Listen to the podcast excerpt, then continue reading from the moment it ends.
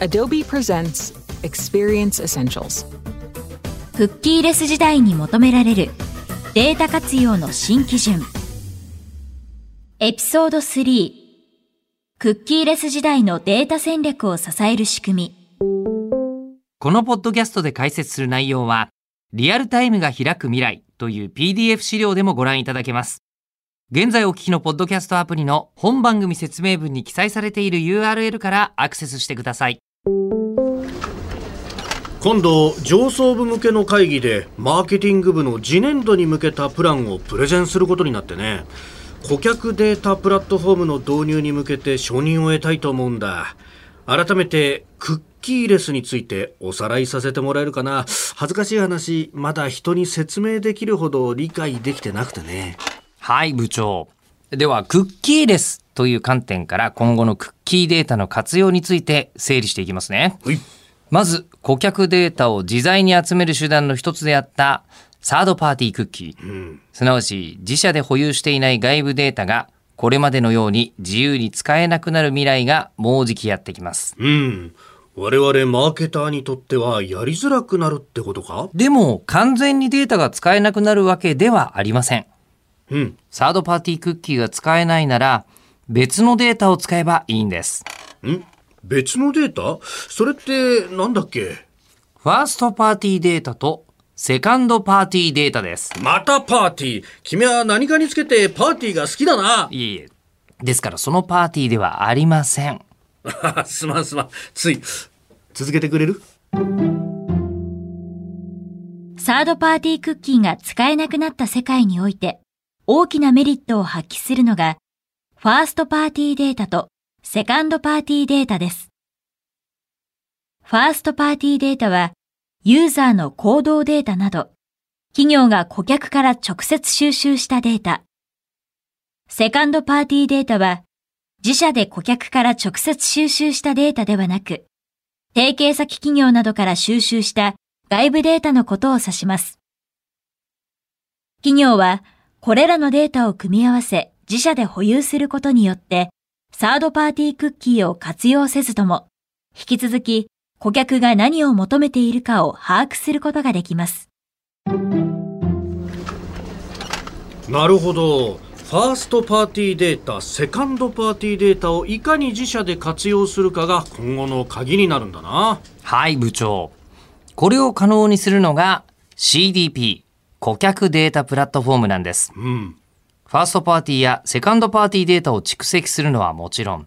それをあらゆる形で活用できるようにするというのが重要なポイントです。顧客データを自在に集めて自在に使うための仕組みなんだな。でも、これで全て解決というわけではありません。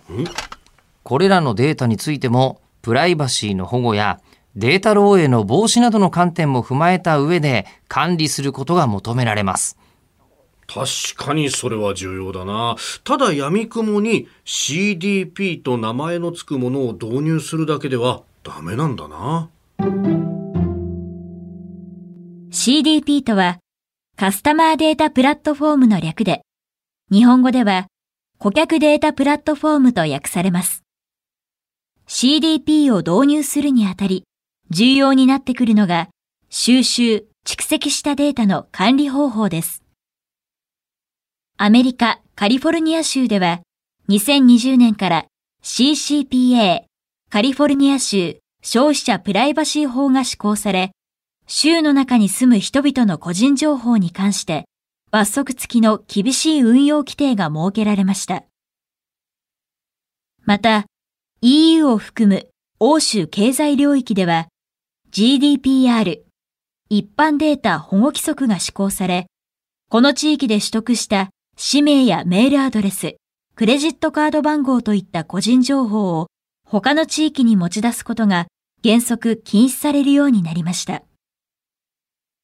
世界のあらゆる地域がインターネットで結ばれている今、直接これらの規則が適用される地域はもちろん、日本も決して無縁ではありません。CDP にはこれらの新しい規定を満たし、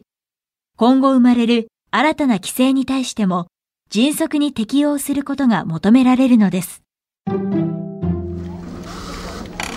なるほど、いろいろと考えなきゃいけないことがたくさんだな。そうですね。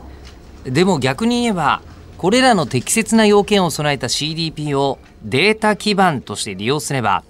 顧客との良好な関係性を構築できるということでもあるんです。おー、確かにその通りだな。いずれにしてもこれから我が社が目指すべき方向は変わらないわけだな。これからの時代、顧客対応において重要なのはリアルタイム性です。その瞬間に起きていることを把握できれば、その瞬間に対応することができるのです。たとえ、製品やサービスに対する顧客の需要が急に高まったとしても、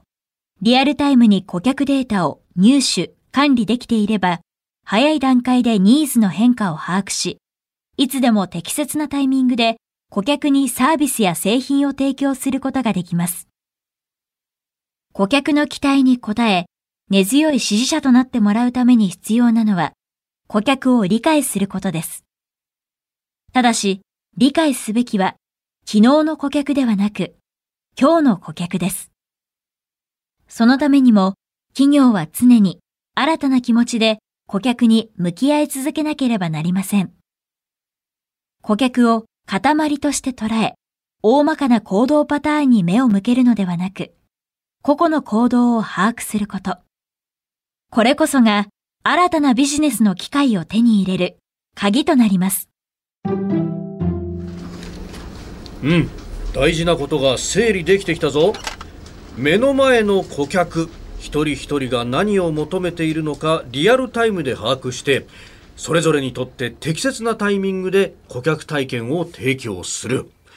そのためには今後規制が進むサードパーティークッキーなどの依存を減らして、顧客データを自社で収集保有し、それらデータをつなげて自社の資産とする。さらに収集したデータをあらゆる部署や目的を横断して自在に使えるよう仕組みを整える。それを実現するには CDP 顧客データプラットフォームが大いに役立つということだな。はい部長、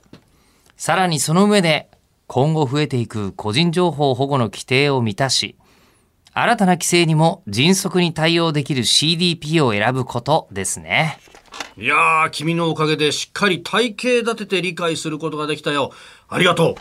次の上層部との会議でもうまく説明できそうだ。リアルタイムできめ細やかな顧客体験へ向けて、我が社も一歩踏み出そう。はい部長。この全3話のポッドキャストでは、リアルタイムプロファイリングの重要性、クッキーレスな世界に備える、クッキーレス時代のデータ戦略を支える仕組みについてご紹介しました。これらをヒントにして、顧客一人一人にリアルタイムできめ細やかな顧客体験を提供し、サービスや製品といったブランドの真のファンになってもらいましょう。Adobe の CDP がお役に立ちます。Adobe が提供する CDP リアルタイムカスタマーデータプラットフォームを利用すれば、あらゆるデータを単一のインターフェースで結合し、個々の利用者に結びつけられるだけでなく、AI とマシンラーニングの技術によって詳細にパーソナライズされた体験を適切な相手にタイミングよく提供できるようになります。このポッドキャストで解説した内容は、リアルタイムが開く未来という PDF 資料でもご覧いただけます。現在お聞きのポッドキャストアプリの本番組説明文に記載されている URL からアクセスしてください。